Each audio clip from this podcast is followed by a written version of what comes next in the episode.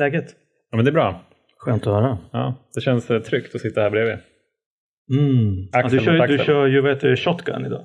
Ja, idag har jag shotgun. Jag vägrar sitta i baksätet idag. Ja. Hur har dagen varit? Dagen har varit ganska bra. Men jag skulle vilja ta upp en grej som jag har funderat på. Du och jag lider ju inte bara av en gemensam sjukdom. Nej, just det. Har vi upptäckt. Jag har ju också drabbats av njursten. Alltså det... Så vi hade... rätt kul tycker jag. Ja, det är jävligt kul. Så... Jag visste inte att det smittade. Nej. Vi funderade på njurstenspodden ett tag, men jag tänkte att det är inte så jävla roligt att prata om. Nej, det var så nischat och så var det en ganska smal publik tror jag. Ja, nej, så att, men annars är det bra. Men har du fått bort dem? Nej. Nej, jag tror inte det. Jag var på magnetröntgen i slutet på förra veckan. Och idag är det onsdag.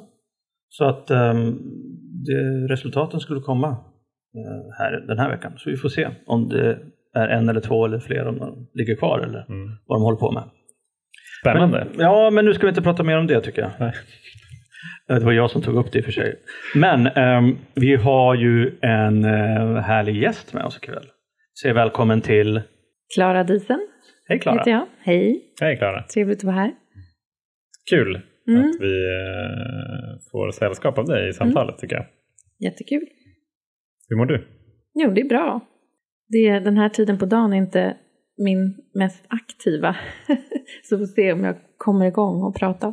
Förmiddagen är min bästa period nu för tiden. Morgnar och förmiddagar. Då är jag taggad. Mm. Nu är jag lite mer mellan. Men det var det så när du drack också? Även då var väl morgnar och förmiddagar inte så populära. Nej, då behövde jag sova längre. Ja. Ja, jag var en nattmänniska då. Det är jag inte längre. Jag är morgonmänniska. Mm. Det är ju märkligt. Mm. Jag har verkligen också blivit det. Ja, morgnar är underbara. Ja. Alltså, du är ju helt galen. Ja, men jag vet. Alltså, du vaknar ju vid 4 på morgnarna. Jag tror att jag har kommit i kapp. Det är ju mer som en pensionär. Jag är verkligen i kapp min mentala ålder nu. Ja. Så jag är någonstans runt 65-70. Ja, okej. Tror jag. Det är din inre ålder. Jag tror att det var mina njurstenar som kanske propalerade liksom det där.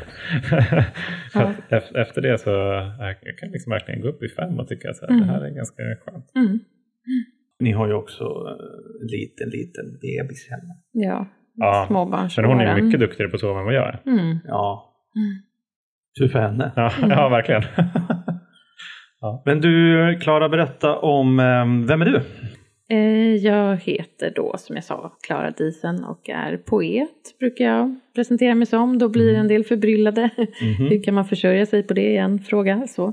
Men men jag är poet, det är min grundidentitet. Mm-hmm. Sen så jobbar jag som skrivlärare, jag har utbildat mig till copywriter, jag arbetade som teaterregissör i många år och skrev pjäser, och sen så gick jag över mer till bildkonst och tecknar och gör performance, och jag är en frilansande kulturarbetare.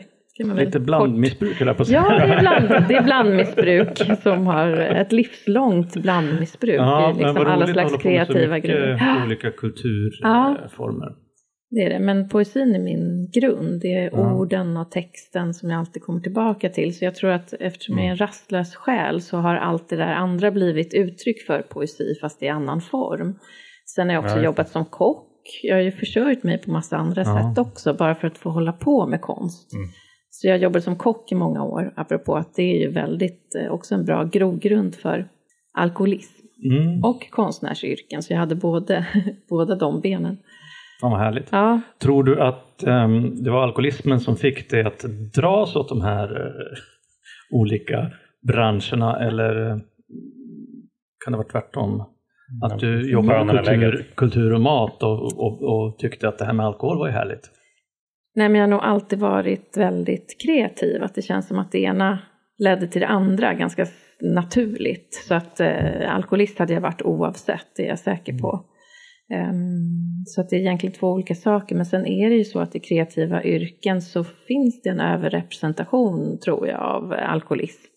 Särskilt bland författare läste jag bara häromdagen en artikel att författare jätteofta har den problematiken. Och jag vet inte vad det beror på. Är det någon känslighet eller är det någonting existentiellt? Eller jag vet inte vad det kan vara. Men jag har ju upptäckt att alkoholism finns i alla yrkeskategorier. Det finns alltid en klick som odlar den kulturen att dricka och festa och vara lite självdestruktiv och sådär. Så det är inte bara i konstnärskretsar. Nej, men jag tänker på det nu när du säger det så här att jag undrar om inte bara kreativa yrken då, men jag undrar, har du som kreatör då, om vi kallar det för det, liksom experimenterat med att liksom hitta mer kreativitet i dig själv genom att göra olika saker, till exempel använda alkohol eller har du känt liksom att kreativiteten alltid har funnits där ändå? Den har alltid funnits där ändå. Det är som så här aldrig sinande flöde för mig. Så att det har varit oavhängigt alkoholen. Verkligen. Så nej, jag har inte experimenterat heller. För att för mig var, utan att jag formulerade det så tror jag att alkoholen alltid varit en slags medicin. Som jag visste från första stund att det här behöver jag för att reglera mina känslor. För att jag blev så överväldigad hela tiden av saker. Så att det var en slags reglering. Men också så visste jag att jag ville dricka på ett visst sätt. Och det var så mycket som möjligt och så länge som möjligt om det gick. Och jag har skrivit och skapat, påverkat. Men det har inte varit nödvändigt. Det har det aldrig varit. Nej. Utan det har bara varit, mitt liv såg ut så. Visste du, vad var det du visste först? Att du var poet eller att du behövde alkohol? Poet. Ja, det visste jag redan när jag var 7. Okay. Då skulle jag bli författare. Och då skrev jag också en dikt. Min första dikt. Du hade inte hunnit börja dricka så mycket där vid 7 års ålder. Nej, men jag var väldigt känslig. Överkänslig fick jag höra att jag var som barn. Och att... mycket starka känslor och vad jag i efterhand har sett är en ganska stark separationsångest som jag led av. Att jag kunde få nästan panikångestattacker men som inte jag identifierade som det då och som ingen runt omkring förstod tror jag hur pass starkt det var för mig inuti. Så när jag hittade alkoholen i tonåren så kände jag att då fick jag en slags illusion av att ha kontroll över mina känslor, att de inte tog över mig, så istället tog ju alkoholen över mig, men med alkohol var allting okej. Jag tänker på det, få kontroll över känslor. Kände du att alkoholen dämpade känslorna eller kunde du liksom när du var påverkad av alkohol vara i och eller till och med uppskatta känslorna? Ja, jag älskade att vara i känslorna när jag hade alkohol också, som en vän, trygghet. Det blev plötsligt ett safe place och det är mitt min favoritsysselsättning påverkad var i många år att prata om känslor och livet fast påverkad. Så att det blir någon slags konstig rundgång för det var ju inte äkta. Det kändes äkta och tryggt och bra att prata om känslor full. Och jag gjorde det annars också men det var verkligen som att det öppnade upp någonting. Det kändes tryggt och så tänker jag att det är kanske till och med för normala människor som inte missbrukar alkohol. Men att det är liksom. Det blir lite mjukare. Man blir lite öppnare. Man är lite mindre rädd för att faktiskt öppna sig. Det kan känna att det är lite synd att det är så. Att man behöver det lite. För det gör ju någonting med rädslocentret.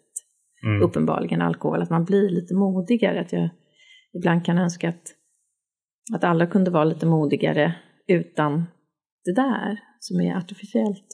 Ja precis, jag har tänkt på det här som att jag glömde bort att vara rädd. Jag vet inte om jag blev modigare men jag glömde bara bort att just det här är jag rädd för. Och jag upplever samma effekt i nykterheten faktiskt. Om jag håller mig nära programmet och gör mina dagliga rutiner. Då har jag absolut minst att vara rädd för. Så det är en härlig effekt. Precis. Apropå rädsla. Ja. Det är, jag tänker också på det om jag bara snabbspolar tillbaks till min aktiva period som både tonåring och vuxen så tänker jag så här att jag kommer ihåg massa roliga krigshistorier förstås men jag kommer också ihåg att jag på fyllan hade liksom i princip flera nästan andliga upplevelser. Jag minns oftast i samband med naturen. Sommarnätter till exempel. De var ju helt jävla magiska. Det är de ju nu också men Det var just det där, det är spännande för det har vi inte pratat så mycket om i den här podden, just den här, alltså det välbefinnandet och att man blir modig och kanske öppnar upp någonting med alkohol. För alkoholen gör ju det med oss, gjorde det med mig tills det inte funkade längre. Men jag bara var tvungen att dricka för att jag var tvungen att dricka. Och det är ju någonting som vi har pratat om. Vi har ju, om du inte är alkoholist och lyssnar på det här och kan hantera alkoholen och få de här sköna upplevelserna, grattis. Fan vad härligt. Och tycker att du kan liksom välja när du vill liksom bli full eller lite påverkad. För att så tyckte jag att det var för mig från början. Eller jag trodde länge att jag var så i början när jag började dricka också. Även i min nykterhet.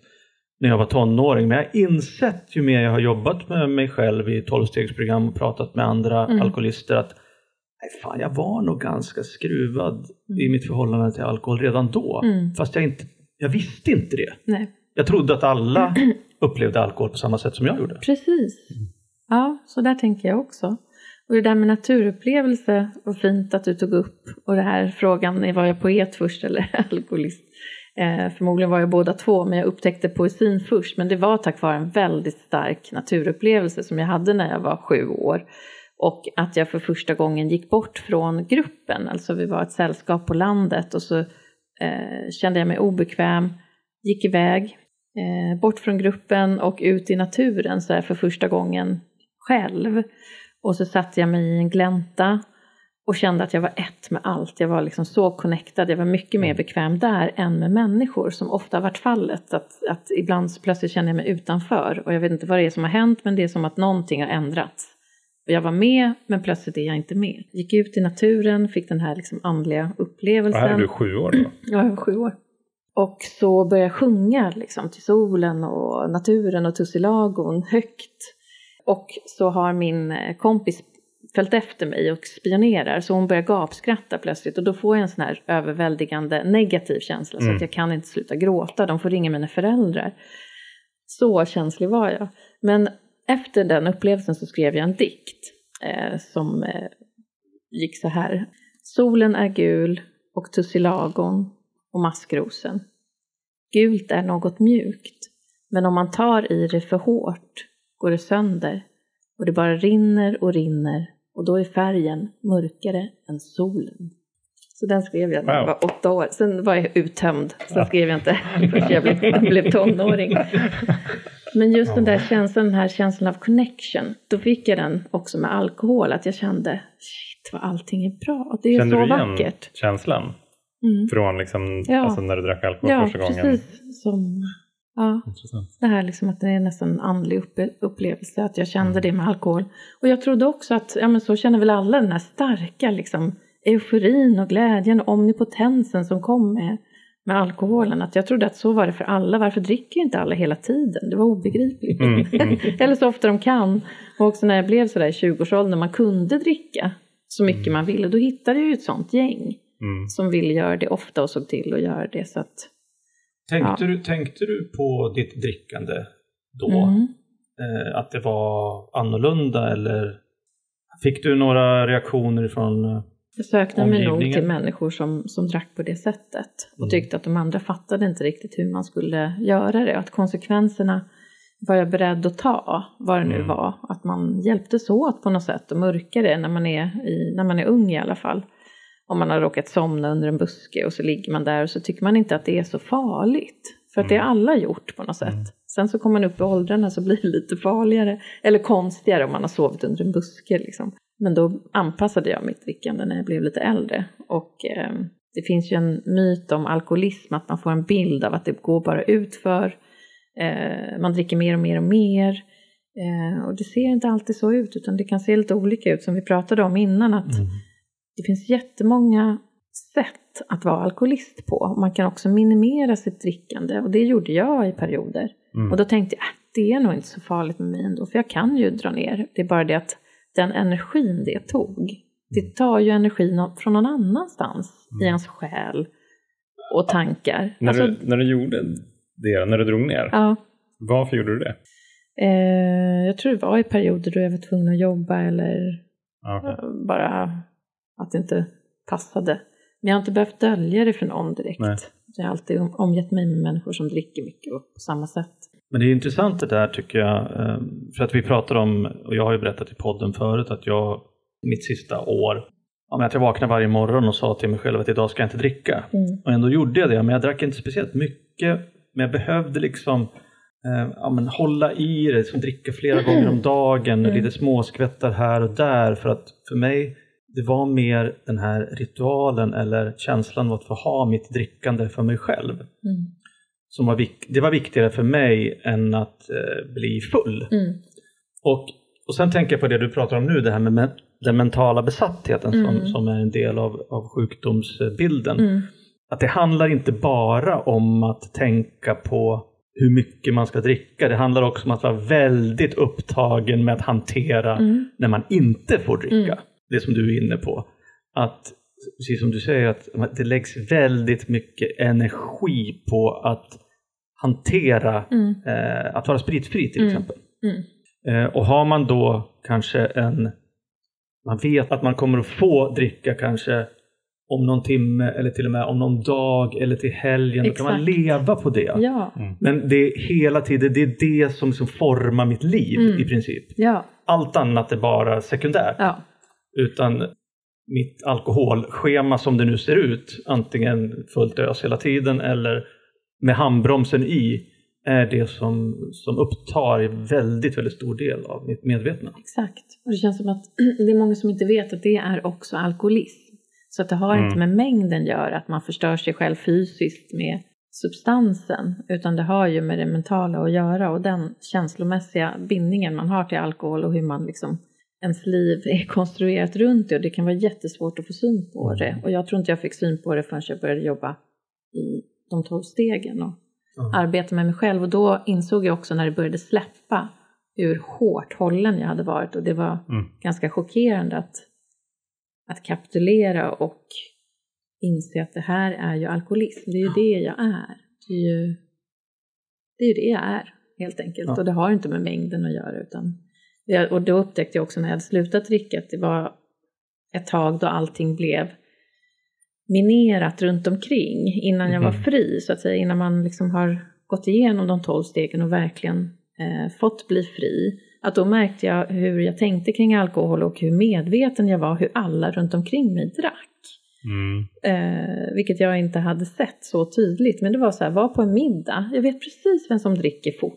Jag vet precis vem som inte dricker. Och sådär. Var det jobbigt då? Eller var det bara... I början var det jobbigt. Ja, det tycker jag. Jag kände mig ju galen. Alltså, är det här jag tänker på? Eller om när man skulle på stora mingel. Och jag tänkte att alla tänker på att jag dricker mineralvatten nu. Alla. Mm. Alla de här 100 människorna. Mm. Nu är det ju inte alls så. Nej. Men man tror ju inte, man vet ju inte att det där försvinner. Nej. Så att det är intressant det där att det är frihet. Och jag tror inte att man kan uppleva den friheten om man inte har varit fången. Och fången är just missbruk för mig. Liksom man är fast. Men hur var det? Liksom, utvecklades den där mentala besattheten för dig under det aktiva? Nej, men eftersom jag har prövat att dricka på massa olika sätt så tror jag att jag hade nog slut på alternativ. Men jag har varit väldigt besatt. Men jag har inte behövt dölja det så mycket utan jag har verkligen kunnat hoppa runt i olika gäng och haft vänner som har velat festa ordentligt och gjort det på ett ganska extremt sätt. Och apropå det här med liksom kreativa yrken och miljöer då det har varit väldigt tolererat. Teatrar, litteratursammanhang, liksom det är väldigt tolererat. Och är väldigt romantiserat också. Så att man kan egentligen inte göra så mycket fel. Så att besattheten var rätt svår att få syn på. För att det var ju en livsstil. Jag trodde ju att jag hade valt det jättelänge. Det här har jag ju valt. Det är ju liksom, så här är det. Jag behöver dricka mycket ofta. Och man ser till. Ja, men det är lite så här rock'n'roll. I can't believe I'm not a rockstar. Lite så att man... romantiserar i princip vad som helst. Och det är ju så svårt att förstå utifrån tror jag för en normal, att vi, vissa saker kan vara attraktiva fast de inte är det. Det är liksom inbyggt någon slags destruktivitet som är lite... Ja, precis. Jag tänkte inte. För det pratade vi också lite grann här om innan, att för mig och för de flesta av oss så är det ju inte så att livet var en fest direkt där precis innan vi slutade. Nej. Ändå var det ett liv som vi försökte klamra oss fast vid, för jag tänkte att det är det här jag vill ha. Mm. Trodde jag. Mm. Ni får inte ta bort det här ifrån mig. Så kändes det lite grann. Mm. Hade du liksom, hur kände du där när du var på väg liksom fram mot det här beslutet? Kände du liksom att fan, jag vill vara här, eller kände du att nej, men jag vill vara någon annanstans? Jag hade enorm sorg över att ge upp alkohol. Det var, men det blev också ett tecken på att det är någonting som inte stämmer med mig. Man kan inte vara så sorgsen över att lämna alkohol som jag ändå... var trött på. Jag var trött på att dricka. Jag kände att det blev för mycket, för ofta, att jag blev galen, att det hände galna saker. Dessutom hade det slutat fungera. Den där effekten, den här underbara effekten, den fanns inte. Och sen så hade jag ett gäng som jag umgicks med, då vi hela tiden försökte toppa vad vi gjorde på något sätt. Och då kom det in lite droger och sådär. Och så var det som att jag hela tiden flyttade gränserna för vad jag kunde tänka mig att göra på något sätt. Vilket är väldigt märkligt. Jag kände inte igen mig själv riktigt. Och det var också attraktivt. Ungefär som att man drömmer att man blir galen. Och det är ganska skönt. Man har bara gett upp. Så kändes det vid min vändpunkt. Men sen hör till saken också att jag blev väldigt förälskad i en man som var nykter. Som vi är skilda nu. Men han blev sedermera pappa till mina barn. Och han var nykter. Och det var så svårt för mig att tänka, hur dejtar man nykter? Hur gör man det? Är några andra nykter? Och massa sådana saker som jag hade liksom flyttat gränserna jättemycket. Jag gjorde diktuppläsningar onykter. Jag gjorde så mycket saker onykter. Men det märktes inte. Men det var den jag hade blivit. Gjorde du grejer onykter för att du ville vara onykter? Eller för att du inte kunde låta bli? Jag tänker på den här livsstilen. Ja, precis. Nej, men det var nog ingen skillnad. Utan det var så här, nej, men är man nervös eller blir någon negativ känsla, det är klart jag måste dricka. Mm. Eller det föll så helt naturligt. Fast det var ju inte bra. När du kände den här liksom sorgsenheten. Ja. Vad var du egentligen var sorgsen över?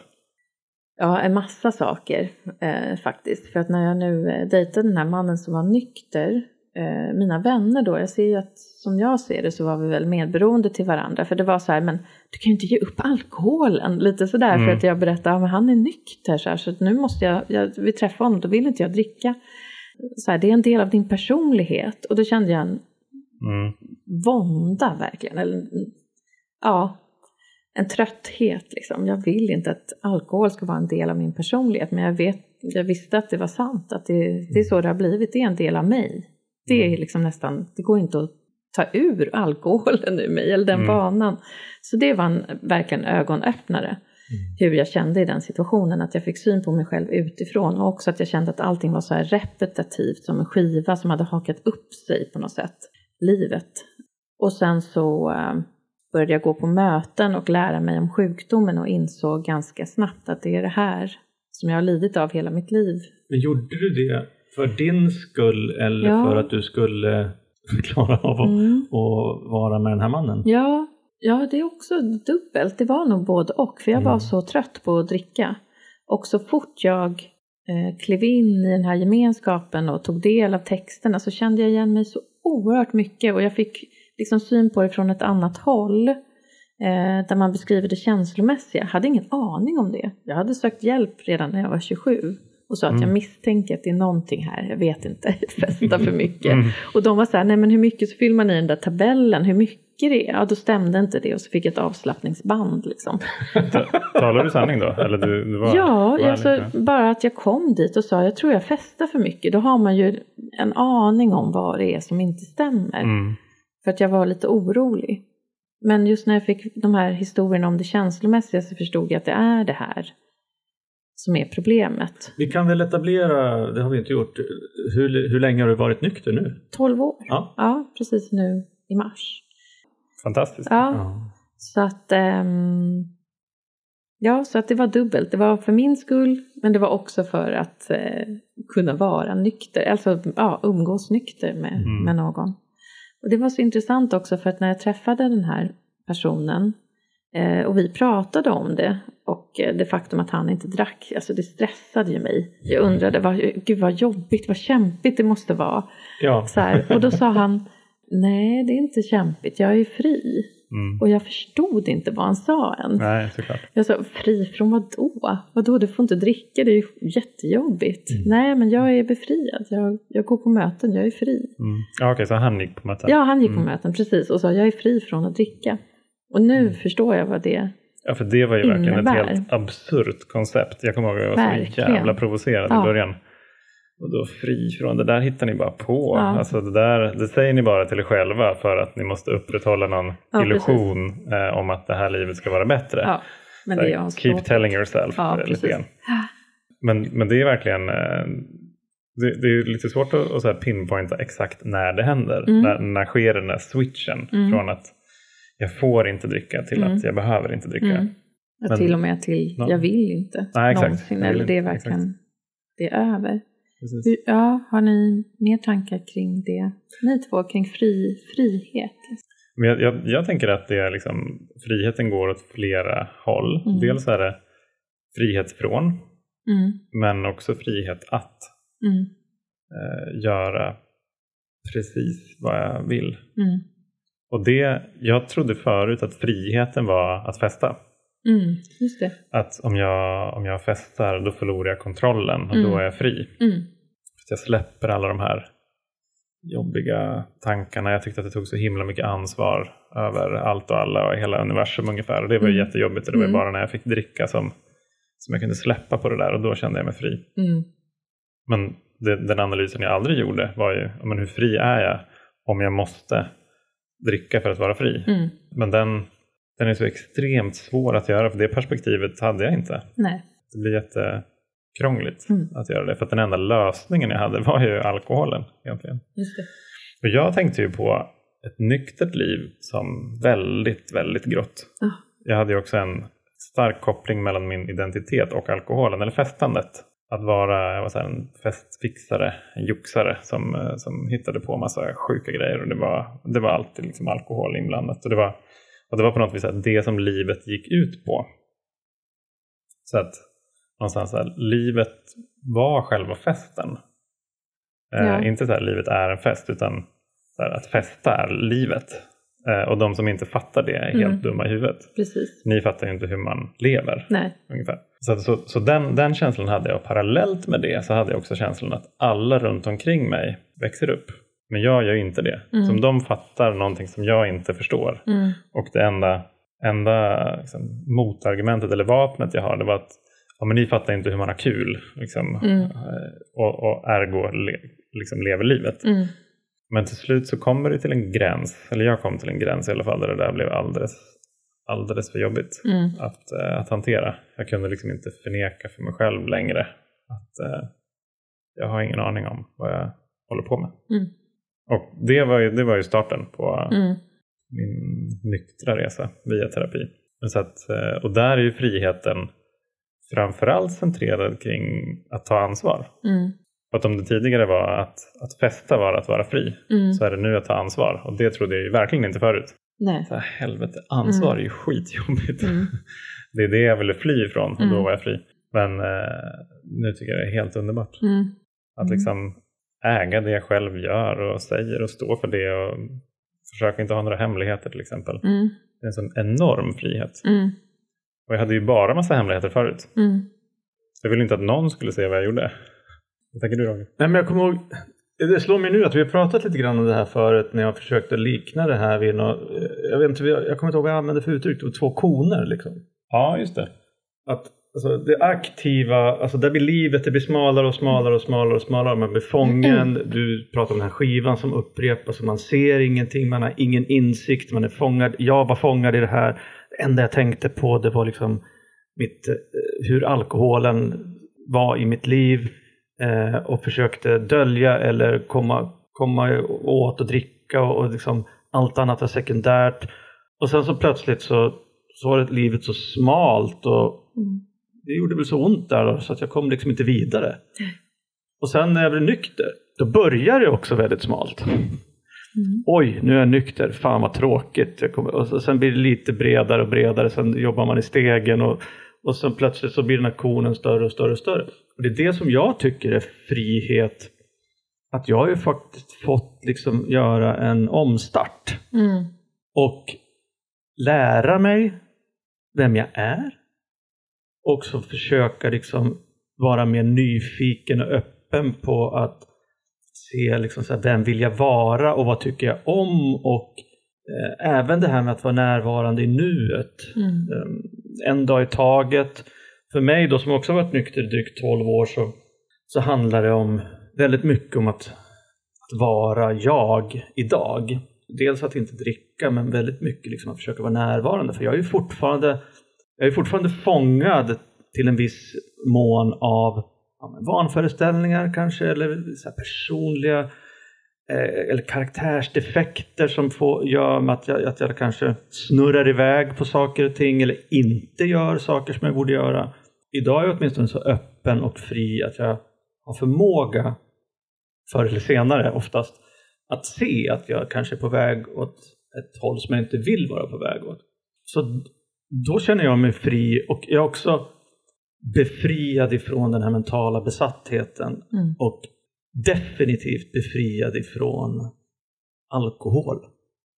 Som den här listiga, gåtfulla, mäktiga som inte har liksom ingen dragningskraft. Liksom. Och det finns ju en text i boken Anonyma Alkoholister, eller Stora boken som den kallas också, som handlar om miraklet. Och säga så här att efter ett tag så kommer vi att inta en neutral hållning gentemot alkohol. Vi blir inte rädda, den skrämmer oss inte, vi som intar en neutral ställning. Det blir en icke-fråga. Det är det som är miraklet, står det i texten. Och det var en text som jag tog till mig väldigt tidigt i min nykterhet. För att jag kände liksom att där vill jag vara. Jag vill lite grann som det du berättade om, att jag var också så att jag i början i nykterheten på någon sån här företag eller näringslivsgala, men jag drack alkoholfritt vin som smakar skit. Bara för att jag skulle få det upphällt ur någonting som såg ut som en vinflaska. För att jag ville inte att alla 400-500 som var där skulle se att jag drack läsk eller mineralvatten. Nej, för det skulle jag inte tänka på. Han spelar för honom. Synd på en så trevlig kväll, tänkte de, att de vågar skulle dricka alkohol. Precis. Och just det som du berättade om att ha koll på vad alla andra dricker, men just idag. Och hur fort? Idag, alltså jag brukar säga det till Johan, så jag är ungefär lika intresserad av alkohol som jag är av husvagnssemester. Ja. Inte alls alltså. Nej, precis.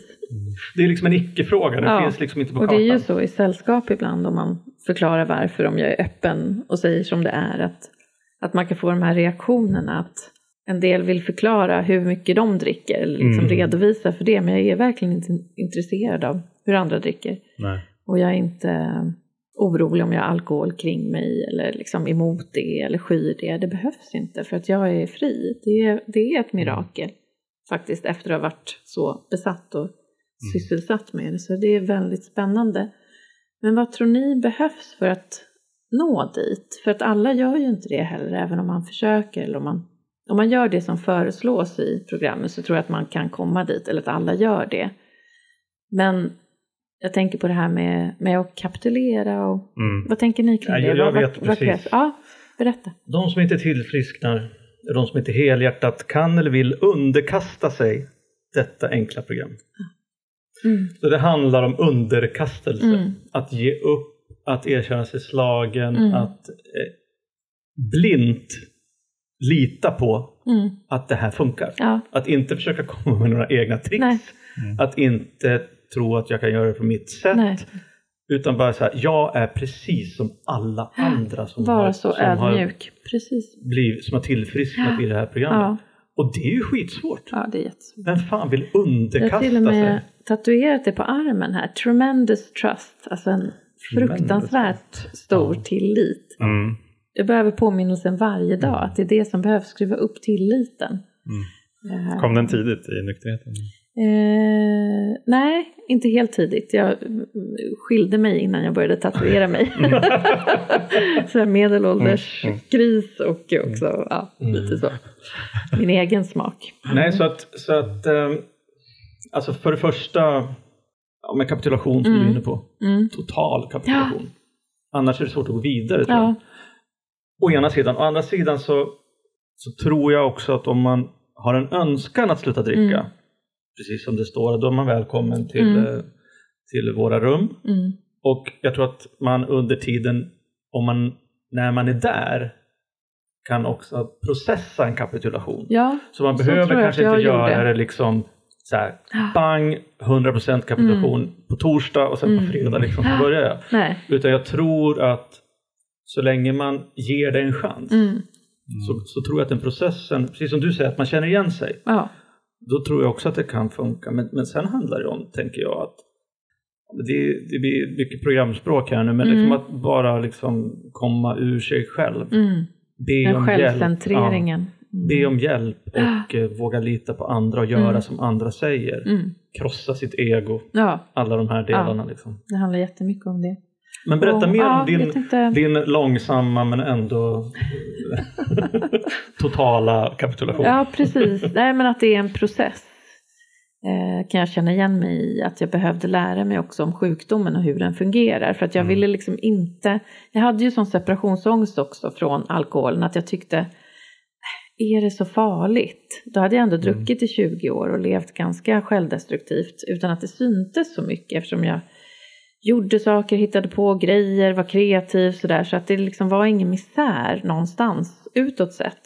Det var ju på insidan och själsligen. Och också bitvis väldigt destruktivt levande. Som bara några få visste om liksom, den sidan av mig. Var det någon som hade hela bilden? Nej, det var det nog inte. Ja, men det var de här närmaste vännerna som vi festade med. Där vi systematiskt liksom kunde hjälpas åt.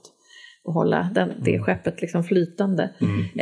Sen vet jag att vänner och så har varit oroliga då och då. Men om man inte vet riktigt liksom vad det är frågan om. Eftersom jag inte drack hela tiden. Så blir det mer, du har lite svårt att dra i handbromsen när det behövs. Det var liksom mer så. Eller att man har...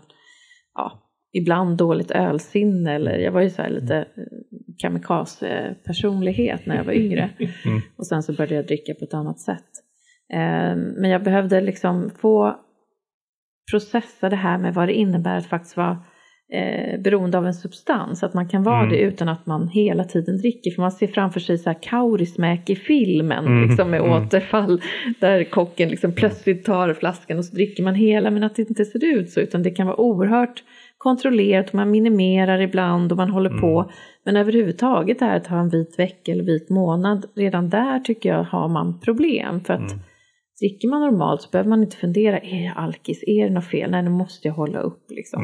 Utan redan där. Jag misstänkte att jag har ett destruktivt förhållande till alkohol. Att det var liksom att jag kände så starkt att jag behöver det här som min medicin.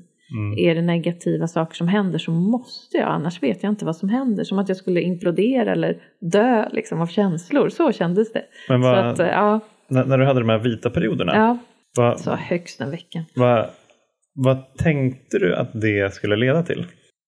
Ingenting, att jag skulle få dricka igen, att jag skulle bevisa för mig själv att jag klarade det, att jag inte var alkoholist. Att det var få ett kvitto egentligen. Bara på precis, att jag klarade det. Eller om man någon gång gick ut och tog ett glas, men då var då var man ju besatt av att inte dricka mer. För det har alltid varit som jag har kommit över en gräns, då vill jag inte sluta. Men jag har ju ibland kunnat dricka 1-2 glas, men inte mer, för då vet jag inte vad jag var det slutar faktiskt. Så har det varit. Och det behövde jag ju lära mig om sjukdomen. Att den reaktionen är onormal. Och det är ju en abnorm reaktion. Det vill säga en allergi. Så att jag identifierar ju alkoholism som en sjukdom. Som är väldigt allvarlig just för att den är progressiv. Att det inte alltid handlar om det fysiska utan det mentala. Att så mycket av mina liksom, ångestperioder. Massa drama i relationer. Depressioner. Allt det här hade med min alkoholism att göra. Jag har fortfarande ett ohanterligt känsloliv, men jag känner mig inte liksom så psykiskt skör som jag gjorde hela tiden med alkoholen då som lösning. Så Så den här processen om att lära sig om alkoholism och vad den sjukdomen innebär hjälpte mig att förstå att det är det jag lider av. Och jag har också varit fysiskt beroende av en substans. Att förstå att den har påverkat min hjärna sedan jag var 14 år och reagerade starkt på den. För det var då jag tog liksom min första fylla. Och sedan dess har min hjärna egentligen varit kidnappad. Det har inget att göra med om jag har haft vita perioder eller druckit mindre. Nej. Utan den har varit liksom kidnappad av den här substansen. Så jag ser det som en allergi. Och då är det ju intressant att man kan få komma till den här neutrala platsen. Det är underbart.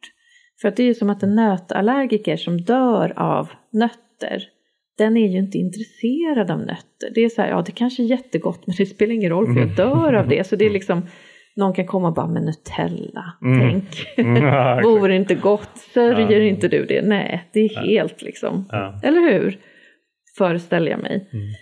Men vi alkoholister, vi har ju ett känslomässigt band. Så att nå den där neutraliteten är inte alltid helt lätt. Fast det borde vara det. Logiskt. Så bara, men du kan ju inte dricka. Varför dricker du? Det är galenskap. Och där kommer ju galenskapen in. Ja, men, exakt, så det är underbart att nå den där neutraliteten. Att bara, alltså, du kan sitta och dricka bredvid mig. Men jag påverkas inte för att det är neutralt. It's not for me.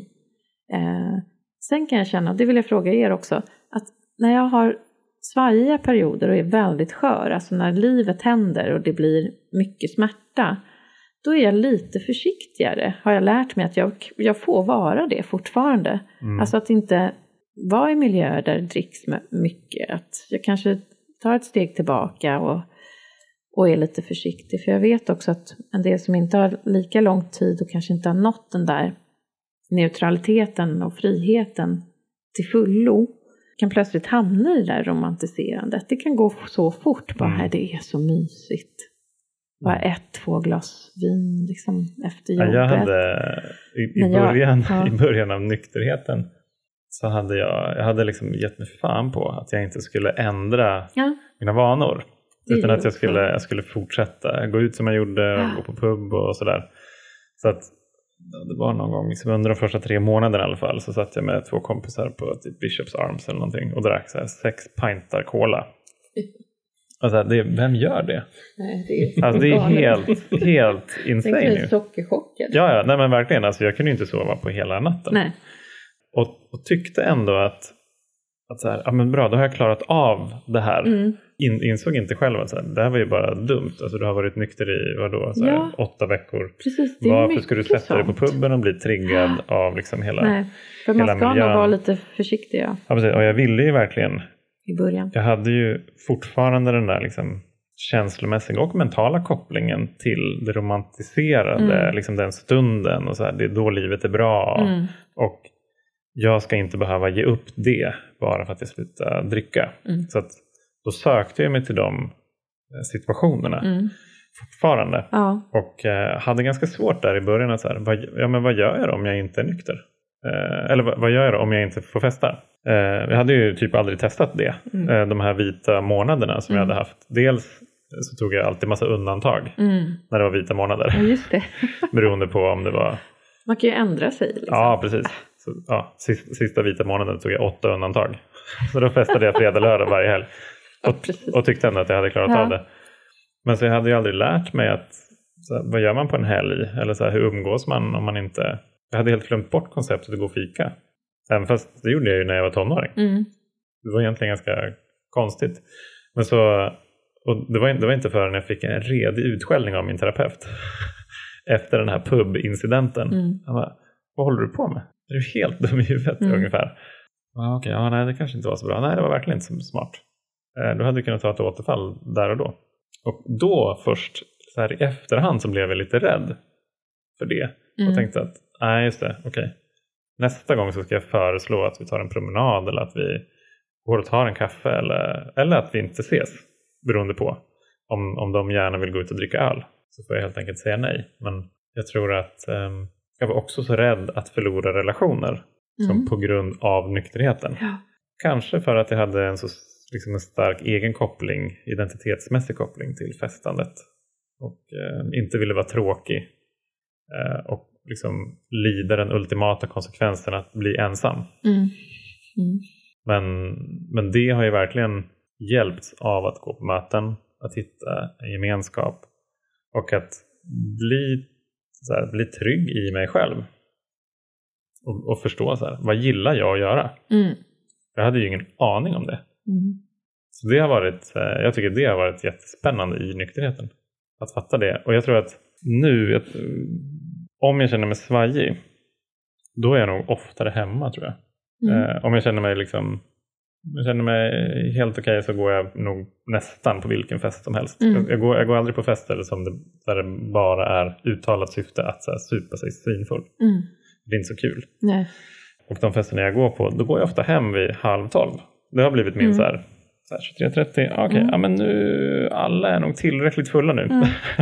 för att komma in i någon form av andra andning på kvällen. Ja, man upptäcker ju det när man är nykter att man blir trött efter ett tag. Ja, precis. Jag fyller inte på med samma mängd energi som jag gjorde förut. Blev aldrig trött. Om jag inte dricker 6 pintar cola, såklart. Mm. Men det har jag nog inte gjort sedan dess. Nej.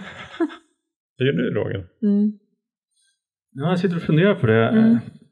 Alltså jag måste säga, utan att hävda mig själv, eller jag har aldrig riktigt tänkt på alkohol när jag har haft det svajet. Alltså inte ens ganska tidigt i min nykterhet. Mm. Jag minns att jag bara efter några månader, kanske något år, flyttade in i en andrahandslägenhet. Där jag fick ett samtal ifrån världen som sa så här: just det, du, han som bodde där förut, han hade glömt 2 liter sprit uppe i skafferiet. Han kommer hämta dem någon gång. Jag bara, ja. Och då stod de där. Mm. Då bodde jag ändå själv. Det jag gjorde då, det var ju att jag satt och spelade gitarr här hela nätterna. För att ha någonting att göra. Men det var aldrig inte ens något sug. Och jag hade haft det ganska tufft till och från. Men tack och lov så har jag aldrig känt att jag har behövt ta det försiktigt med alkohol på det sättet.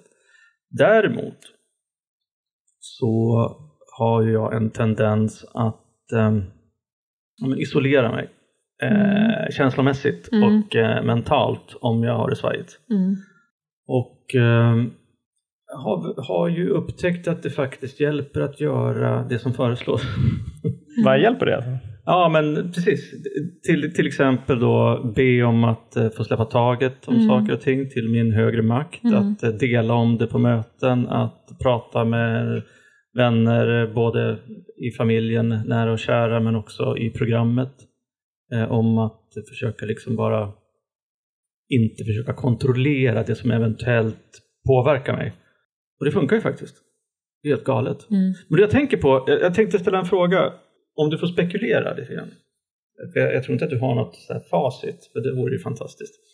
Vad är det som gör att vi förr eller senare då blir av med den här mentala besattheten? Vad tror du det är som händer med oss när vi blir nyktra i ett 12-stegsprogram?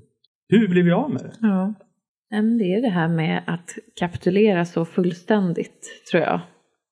Att det är någonting som man aldrig kan backa tillbaka. Något moment, något ögonblick där man känner det här är sant. Jag vet att det här är sant om mig själv. Jag vet sanningen om mig själv. Mm. Och att det är som befrielse och lättnad. Och jag vet ju folk som sen har gått ut. Då har de gjort om det där i efterhand, den sanningen. Men jag föreställer mig att har man väl känt det någon gång så går det nog svårt att glömma det. Den här känslan av att det här är sant. Jag vet sanningen om mig själv och jag har försökt dölja det hela mitt liv. Och där tror jag att den besattheten måste släppa. Jag tror ju också att det är någon slags nåd. Mm. Mm. Det är ett fint begrepp. Att det är så spännande att det är någon slags lättnad som uppstår. Som man vill tillbaka till. Och då är man tvungen att ge upp den där besattheten. Och sen så kan man ju bitvis då hamna i andra besattheter. Men jag tror inte, för mig i alla fall, som jag identifierar mig som alkoholist i första hand. Och jag har en personlighet som är väldigt intensiv ibland. Eller upp och ner och blir besatt av saker. Är rastlös och har alla de här beteenden, beroende personlighet. Men den var min grundbesatthet. Och när jag förstod att det är en sjukdom. Jag har inte kunnat hjälpa mycket av det som har hänt. Utan det var min sjukdom. Den lättnaden var så enorm. Och sorgen också. Och rädsla för att som man är ofta självcentrerad, sägs det. Som alkoholist. Ja, precis. Och tänk då att jag är författare också. Jag tror det var Susanne Sontag som sa det. Att man måste vara extremt självupptagen om man ska vara författare. Mm. Så tar man liksom dubbelt. Ja, nu tappar jag tråden lite. Men, ja, men det tror jag i alla fall. Det här liksom, det är någon nåd, någon lättnad. Liksom, för man vet plötsligt liksom, både sanningen. Och så finns den här lösningen. Men självcentreringen. Jag var ju rädd att det inte skulle hjälpa på mig. Mm. Även fast jag kände så här. Jag är alkoholist. Jag vet att det är så. Men det här 12-stegsprogrammet. Kommer det hjälpa mig? Antagligen inte. Så att jag satt liksom och var rädd ändå. Länge. Hur länge då? 1 år gick jag på möten. Tills jag sträckte ut handen och bad om hjälp. Och då gjorde jag allt. Mm. Och då fick jag den här enorma frihetskänslan. Det där är jätteintressant. Vad var det som hade hänt efter 1 år? Ja, men det kan jag berätta. Då hade jag fått min första son. Mm. Så att jag hade liksom lite en bubbla av att jag kunde faktiskt inte dricka. För att har man en tillräckligt stark motivation så kan man ju verkligen hålla sig. Så jag rökte inte och drack inte alkohol. Och jag ville vara nykter. Jag hade kapitulerat. Jag förstod att jag var alkoholist. Jag hade ju lite frist ändå. Så jag kunde så här, väga och mäta och tänka liksom alldeles för mycket. Jag tänkte, finns det liksom ändå något bevis för att jag är alkoholist? Även fast jag kände det känslomässigt. Så jag var rädd, för det är så mycket som händer också. Eller hur, när man ska bli förälder. Att det kom som ett tåg från min bakgrund också. Som jag skulle ta hand om. Så att det blev liksom, ja, det blev lite för mycket på en gång. Men sen kände jag att jag kan inte vara i det här vakuumet. Och det var ett ansvar också som jag ville ta. Och då förstod jag att jag kan inte må så här. Utan jag måste be om hjälp. Och göra allt. På tal om att gå ut, som du sa. För er som inte riktigt går på så mycket 12-stegsmöten. Så det betyder ju då att ta återfall. Ja. Gå tillbaka till att börja dricka eller använda vad det nu. Hur var det med dig? Du har berättat att du började gå på möten. Var du nykter ifrån den stunden? Eller? Ja, det var jag faktiskt. Ja, det var det där med identifikationen, att den var så stark. Så även om jag så här jämförde, man kan leta efter skillnader eller man kan leta efter likheter. Men jag tror att jag letade mycket efter likheter snarare än skillnader. Jag var nog väldigt redo egentligen. Att ändra mitt liv. Det var en sån vändpunkt. Och jag kände att det är det här som är problemet. Men det var nästan för bra för att vara sant. Och samtidigt så var den här separationsångesten från alkoholen. Men det var verkligen som ett hopp tändes. Att det här det är möjligt att göra någonting annat. På tal om likheter och skillnader. Jag är lite nyfiken. Det är en fråga som jag aldrig har ställt förut. Så här konkret. Hur upplevde du att som kvinna komma till de här 12-stegsmötena? Det finns ju, om man tittar på, tänker på texterna, så är ju de är väldigt fokuserade på män som har problem. Tänkte du på det på något vis när du kom, eller?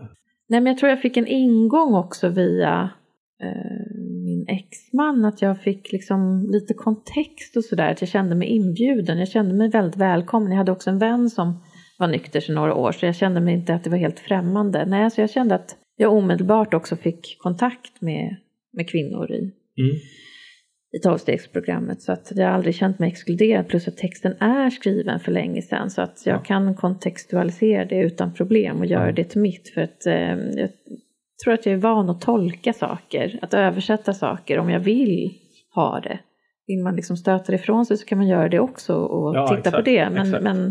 Men jag tror att mycket av saker vi tar till oss behöver vi faktiskt göra om till vårt. Och inte tolka bokstavligt så mycket. Även fast det är mycket som är bokstavligt liksom i programmet och även i texten. Så måste man ju ändå, man kan ju inte se allting som fakta eller dokumentärt på något sätt. Utan det är just skrivet i en viss kontext. Så tänker jag. Ja, det är ju det. Ja, nej, men det är ju spännande för att, och det är också så där jag tycker att det är bra att prata med kvinnor, för att mitt och Johans, eller vår hemmagrupp, är ju ett mansmöte. Så vi träffar ju väldigt mycket, många tillfrisknande, mer eller mindre galna gubbar. De flesta galna skulle jag säga. Brukar du gå på kvinnomöten? Ja, ibland. Och i början gjorde jag det mycket. Vad skulle du säga liksom är, man tänker skillnaden då mellan ett Nej, men jag tror att det finns vissa teman som gör sig bättre i, på kvinnomöten. Att man kan identifiera vissa ämnen och sånt som kanske är lättare att prata om för sig. Alltså separat. Vad kan det vara kännas, till exempel? Ja, men det kan ju vara konsekvenser som är mer typiska för kvinnor. Mm. Som kan ha med övergrepp att göra och sånt. Mm. Och sen så vet jag ju, eftersom jag menar inte att det är en konsekvens som man har liksom dragit på sig själv, men att man har vistats liksom i miljöer och utsatt sig för farliga saker och sådär. Och att det kan kännas tryggt för en del som har varit med om svåra saker att gå på kvinnomöten. Men det har inte fullt fyllt någon särskild funktion för mig så, men det är fint. Det är bra att veta att det finns. Ja, jag kan väl uppleva med det mötet som vi går på, ett mansmöte då, att jag trodde innan att det skulle vara väldigt macho. Mm. Så här att nu är det killar i grupp och så här. Jag har nog aldrig riktigt gillat det. Jag har inte riktigt så här känt att jag passat in i så här fotbollslag och hockeylag och så här, där det blir väldigt grabbigt. Mm. Men jag tror att skillnaden här blir att det blir nog ännu mer känslosamt. Mm. För att vi tillåter oss själva och varandra att bli mer känslosamma. Mm. För att flera av oss kanske känner att vi behöver inte visa oss så manliga och tuffa och stora och starka för att råka vara tjejer där. Och det är det som jag har fastnat för med det här mötet. Mm. Det är flera till. Men i grupp på ett nytt sätt. Mm. Mm. Johan, hade vi fått några frågor? Eller? Vi har fått frågor, och en fråga vi har fått, det handlar om kreativitet. Mm. Som konstnär, känner du att liksom din kreativitet hämmades på något vis när du slutade dricka? Nej, jag tror jag pratade lite om det innan. Att, nej, det är som två skilda saker. Även om jag har gjort mycket när jag varit full, för att jag gjorde massa andra saker onykter också, så känner jag inte att jag har behövt det för kreativiteten. Däremot kunde jag få liksom flow ibland på grund av liksom att man var pigg. Nej, men så nej, det skulle jag säga. Men det är ju inget generellt, utan det är ju för mig så. Men alltså, all den tid som jag har spenderat just att skriva full, det är ju... Har det blivit bra? Nej, mycket har ju... Det blir ju inte annars heller, jag tänker, när man bara skriver. Men ja.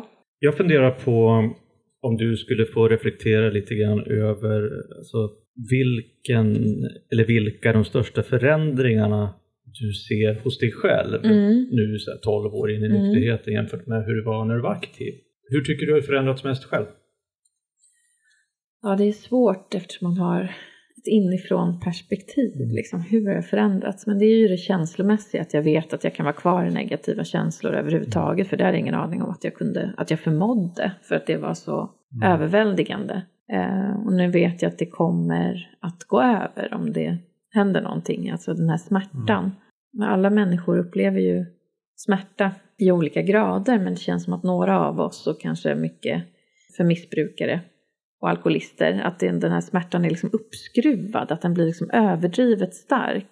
Mm. Och då menar jag också det här skavet som är den mänskliga smärtan som buddhisterna pratar om. Det här lidandet som är att vi faktiskt liksom blir sårade hela tiden.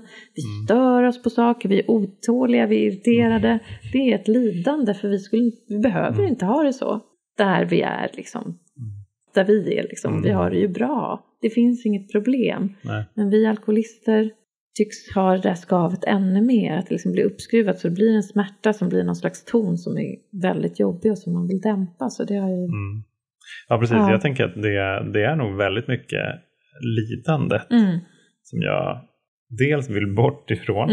Men efter ett tag, eller så här, vissa perioder, så har jag nog också liksom knarkat lidande. Tror jag. Att jag kan liksom gå in i lidande. Ja, liksom, det är min drama. Eller dramat som jag kallar det. Liksom, vad är dramat? Nu måste jag gå in i dramat. För det känns liksom för lugnt. Ja, men exakt. Och så här, gå in i det. Och det. Kanske för att det är bekant. Och jag vet att om jag är där, då får jag också en belöning. Det vill säga att jag får dricka. Ja, ja. Exakt. Så, att jag, så fort det är drama, då får man dricka. Exakt. Söker lidandet. Ja. Så det är ju också att jag har fått de verktygen. Att meditation och... mötena har gett mig space inuti mig själv. Och just det att jag får ju lämna över till någonting större än mig själv. som gör att jag inte behöver regissera allting, för det också skapar väldigt mycket krampaktig energi, liksom att jag har ansvar för saker som du pratade om innan, att man känner sig ansvarig för andras känslor eller whatever som inte är mitt, och att det får jag lämna över. Det är en jättestor skillnad, det är ett fantastiskt verktyg, och också den här nåden att man någon gång har känt, vad kan man kalla, ja, men det som naturupplevelsen, att den har jag översatt till en gudsupplevelse, och det är så radikalt för mig så att det går inte ens att förklara, för jag var uppväxt ateist verkligen, att folk som tror på Gud är galna. Sen har jag alltid känt mig just andlig och sökande och spirituell så där hela mitt liv, men att jag vid något tillfälle bestämde mig för att jag översätter det till ordet Gud. Det är okej, apropå det här, är det bokstavligt eller är det inte det? Och det var underbart. Det är, så här, det är så radikalt för mig. Så jag känner mig nästan så här subversiv. Eller min kontext där. Jo, men jag är troende. Ja. Jag har en tro på någonting större som jag nu kan kalla Gud. Jag menar, det spelar väl ingen roll. Ni kommer ju inte fråga exakt vad den guden består av. Nej. Bara för att jag har valt det namnet. Det är väldigt fint. Och så borde det vara överallt, tänker jag. Så tolerant. Så att man förstår att... att tro kan vara någonting väldigt fritt. Vi var och såg Ricky Gervais i Globen här i fredags. Och han pratade om universum. Han är ju då ateist. Och han brukar ju få mycket kritik bland på Twitter. Att han inte är troende och så här, från högerkristna i USA och så vidare. Och när han då får frågan så här, men varför tror du inte på Gud? Vilken Gud då? Av alla de 3000 som vi människor har liksom hittat på i olika religioner av olika slag. Så egentligen så han bara, jag tror egentligen bara på en gud mindre än vad du tror på. Och sen så sa han också att om man tänker sig universum, så har universum funnits i några miljarder år. 13 ungefär. Det gick ganska bra för universum redan innan jag föddes. Så att jag skulle vara så oerhört viktig, liksom, vi brukar säga liksom, i 12-6-gemenskapen, fundera inte så mycket på vad Gud är, vet bara om att det inte är du. Och just apropå självcentreringen, det är ganska bra innan jag föddes, och det kommer gå jättebra när jag dör också. Livet kommer att liksom fortsätta, så det har gjort oerhört länge, så det verkar så otroligt att det inte skulle göra det.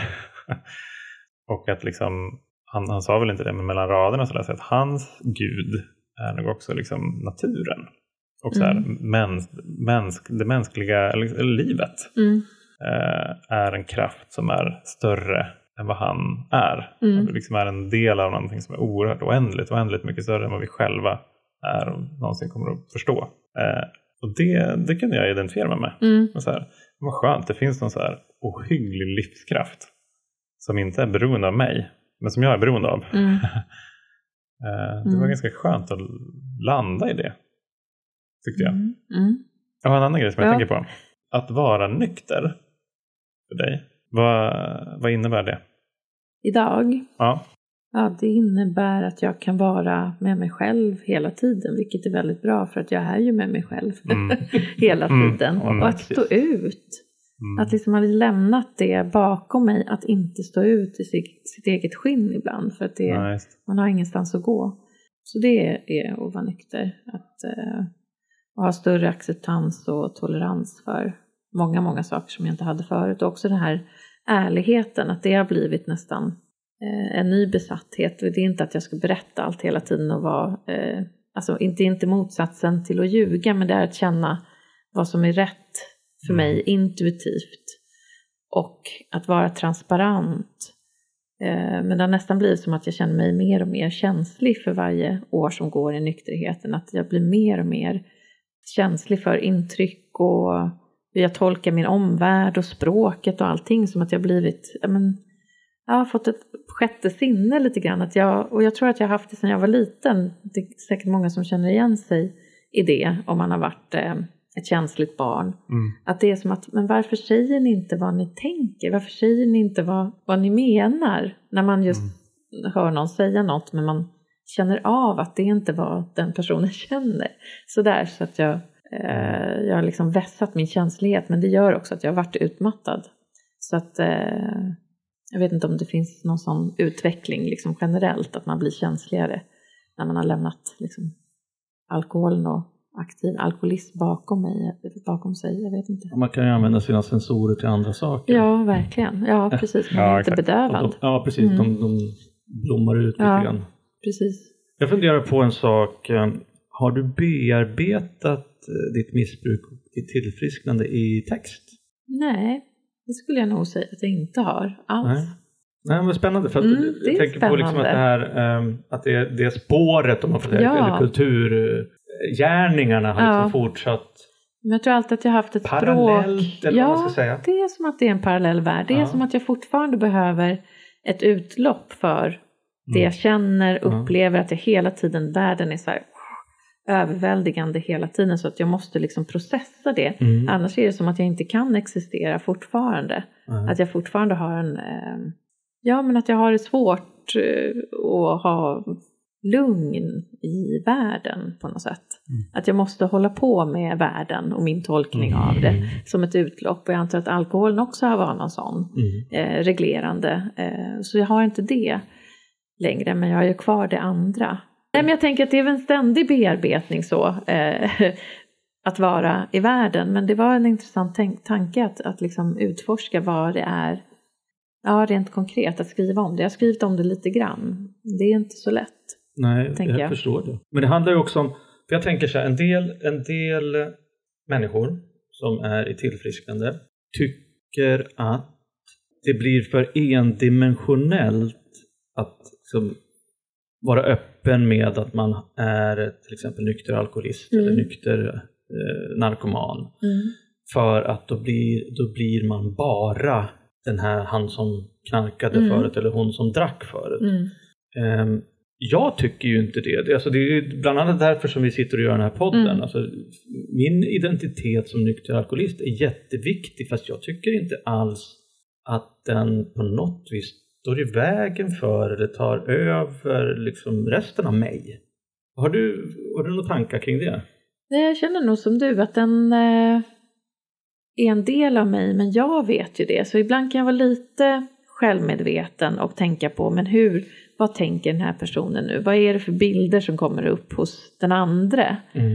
Men då är det ju också så skönt att känna, för mig då personligen, man behöver ju inte vara öppen med det. Att jag vet ju, det räcker.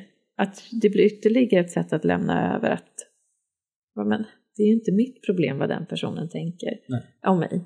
Utan jag kan ju bara vara den jag är, öppen och ärlig. Sen finns det sammanhang då det inte är så lämpligt att säga det kanske. Men jag är ju relativt fri där. Jag kan ju, Men det är ju det att människor vet ju inte riktigt vad det innebär alltid. Nej. Att vara alkoholist kontra att vara nykter alkoholist. För att vara nykter alkoholist innebär ju att man har gjort en jätteförändring och fortsätter utvecklas. Så att man faktiskt inte dricker alkohol, att man inte kämpar med det heller. Ibland blir jag orolig liksom för vad andra ska tänka, och blir de oroliga för mig nu att jag sitter och kämpar och håller i mig för att inte dricka, eller får de bilder av mig i någon slags kaos liksom. Men ibland kan jag tänka, nu när jag sitter här och pratar, att det vore väldigt befriande att bara säga som det är alltid, och också kanske skriva om det och berätta att så här såg det ut, men jag är rädd.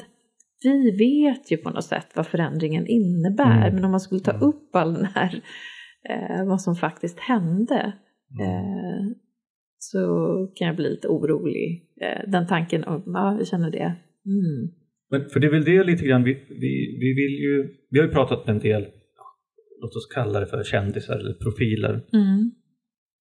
Och en av anledningarna att vi vill prata alltså väldigt mycket tillfrisknande med de här människorna, våra gäster, är ju att om någon som är lite, har en offentlig profil, blir nykter, då handlar det väldigt mycket om att den här människan har slutat knarka eller dricka, och väldigt lite om hur den här människan faktiskt mår i tillfrisknandet. Det tar liksom stopp efter krigshistorierna. Jag mådde skit och jag hade problem med det där, och sen nu är jag nykter, punkt. Så därför tycker jag att det är viktigt, eller jag tycker att det är viktigt för mig och för oss att få förmedla just det här som vi har pratat om väldigt mycket idag. Hur är det att vara liksom nykter alkoholist? Det här livet som jag tycker är liksom så fantastiskt mycket bättre än det livet jag hade förut, och försöka förmedla det till människor som kanske behöver höra det. Mm. Både missbrukare men också anhöriga. Därför att när jag satt där, eller var där, när konen hade blivit så smal så att jag inte såg någonting. Mm. Alltså då trodde jag ju aldrig på att det skulle komma liksom en ljusning. Nej. Och framförallt inte om man tog bort alkoholen. Så att det är väl det liksom. Försöka lyfta det här nyktra livet. Mm. För fan. Det är härligt. Mm. Vi mår bra. Mm. Vi är glada, lyckliga. Mm. Ibland så blir vi överväldigade av känslor. Men då kan vi stanna i dem. Mm. Och det går ju över. Precis. Och hantera både det ena och det andra utan att behöva fly. Mm.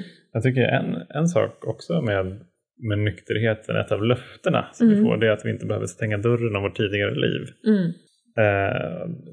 Tyckte det där var lite konstigt i början. Så här, jag vill egentligen bara glömma bort allt det där liksom jobbiga som har hänt. Och så här, jag vill gå vidare och därmed så vill jag glömma det som har varit. Men insåg att det finns ju väldigt mycket lärande i hur det var. Det vill säga, jag har ju massa datapunkter över mitt liv. Mm. Vad händer när jag gör så här? Mm. Och det som jag också kan, det är att hjälpa andra. Mm. Om jag kommer ihåg hur det var för mig. Just det. Så andra som just nu kanske inte är nyktra men vill bli det. Mm. Om jag helt hade glömt bort hur det var när jag var aktiv. Mm. Då hade det dels varit farligt för mig själv. För då hade jag inte kommit ihåg alla konsekvenserna som jag fick. Nej, precis. Av att dricka. Mm. Och samtidigt så hade jag haft eller andra som inte som är aktiva men som vill bli nykter hade väldigt svårt att identifiera sig med mig. Mm. Att vara aktiv och prata med en person som är nykter kan ju vara bland det svåraste man kan göra. Mm. Och finns det då ingen förståelse för hur hans eller hennes situation är, då blir det svårt att hjälpa någon. Mm. Så att det är nog det som jag märker själv, alltså även till exempel på jobbet, att mina erfarenheter, oavsett om det var liksom så här fyllegrejer eller så här, ja men så här var jag då på jobbet också, i ledarskapet till exempel. Det kan jag också använda för att hjälpa andra att komma över sina mentala hinder. Att vara coachande till exempel. Jobbet, och man säger så här, jag har varit där du är. Mm. Jag vet hur det känns. Då får man en helt annan dialog. Vi ska inte stänga dörren om vårt förflutna, men vi kanske ska börja stänga dörren lite grann om det här snacket. Ja.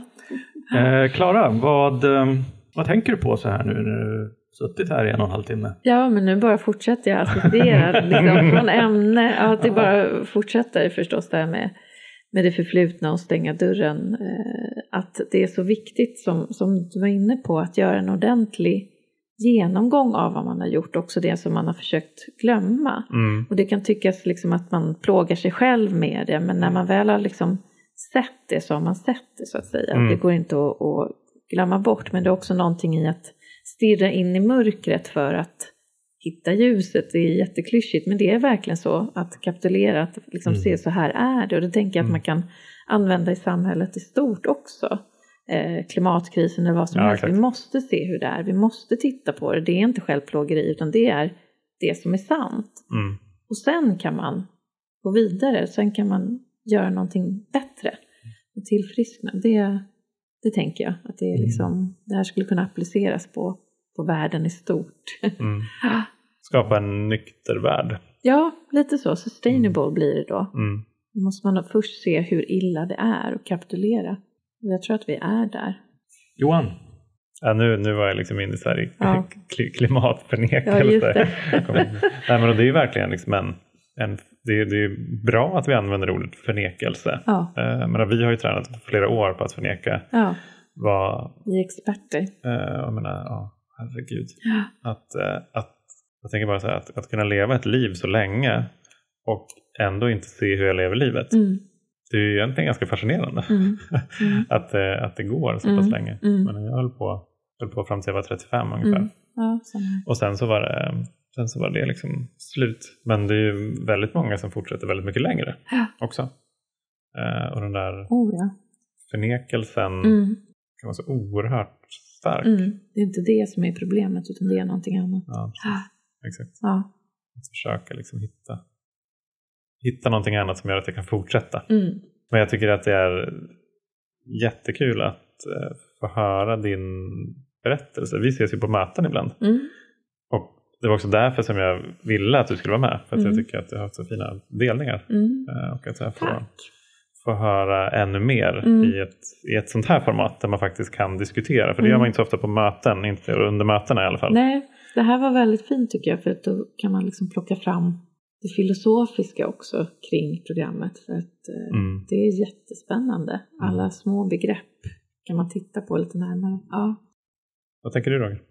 Jag tänker på att det är så fint att vi ändå börjar prata om de här naturupplevelserna. Mm. Och det du var inne på, just det här med alltså connection eller tillhörighet. Och att kanske när jag var liten så kanske jag kände någon typ av tillhörighet. Men att jag fick de här liksom riktiga stunderna då på fyllan flera gånger. Och nu genom att kapitulera, som jag också pratat om mycket, och göra det som föreslås i det här programmet, känner jag återigen liksom en tillhörighet och en närvaro. Mm. Både liksom i att jag är grundad med fötterna på marken, men också att jag känner mig ha en tillhörighet till en kraft som är större än själv. Så att det kan jag väl runda av det här också, liksom att jag var fan. Vi alla liksom hör ju till någonting. Mm. Oavsett om vi känner det eller inte. Mm. Och om det är som Johan var inne på, om det är ett universum som har klarat sig bra utan oss hittills och lär göra det i framtiden, eller om det är någonting annat som jag inte förstår. Mm. Eller om jag har en jättekonkret bild av vad det är. Det spelar egentligen ingen roll. Det är bara det att jag känner mig så grundad från liksom lite grann från fötterna och uppåt. Eller ända ner i jordens kärna. Mm. Så där. Nu kommer jag inte på vad det heter. Men det finns ju också en meditation kring det. Att det här med man känner sig cord ner till jorden. Mm. Känna sig grundad hela vägen ner. Och jag tycker att det är viktigt att vara grundad hela vägen ner också. Liksom, i jorden, i vardagen, i leran. Liksom, och inte bara uppåt och utåt. Och det tycker jag att jag har fått liksom, under den här åren som jag har varit nykter. Att bli hel. Ja. På något vis. Sen kanske jag är fortfarande lite trasig i kanterna. Eller jag menar, jag känner igen mig. Ja, att det finns men liksom just att det finns en kärna i mig idag på ett annat sätt. Än det gjorde. Så det tycker jag är väldigt fint att prata om. Nej, men jag tycker också att det är den största upptäckten. För ni frågade förut, vad är det liksom att vara nykter? Och vad är liksom den största förändringen? Det är väl att det är lätt att vara lycklig. Mm. Ja, det är inte svårt. Fint. Ja, det är fint. Det är fan lättare i alla fall. Tycker jag, att vara lycklig. Ja. Det var ju bra. Förut var det ju nästan omöjligt att vara lycklig. Ja, alltså, det var något banalt. Jag tror att jag liksom siktade på att vara glad. Då vet man ingenting. Liksom, om man precis banalt, naivt. Jättenaivt. Men nu är det så här, just det här, det vardagliga, det enkla, när man är i balans, att allting är så ljust som det är och vara nykter. Ja, härligt. Mm. Tack för att du kom hit, Klara. Ja, tack för att jag fick komma. Stort tack. Tack. Och till er som har lyssnat, fortsätt höra av er. Vi blir så jäkla glada när ni gör det. Alkispodden@gmail.com. Facebook eller Instagram finns vi på. Ställ frågor, skicka era delningar om hur ni har det. Vi läser allt och svarar på allt. Så återstår egentligen bara att önska en grymt trevlig helg. Ja, ha en skön helg hörni. Gå ut i naturen och upplev något. Ha det bra. Hej då.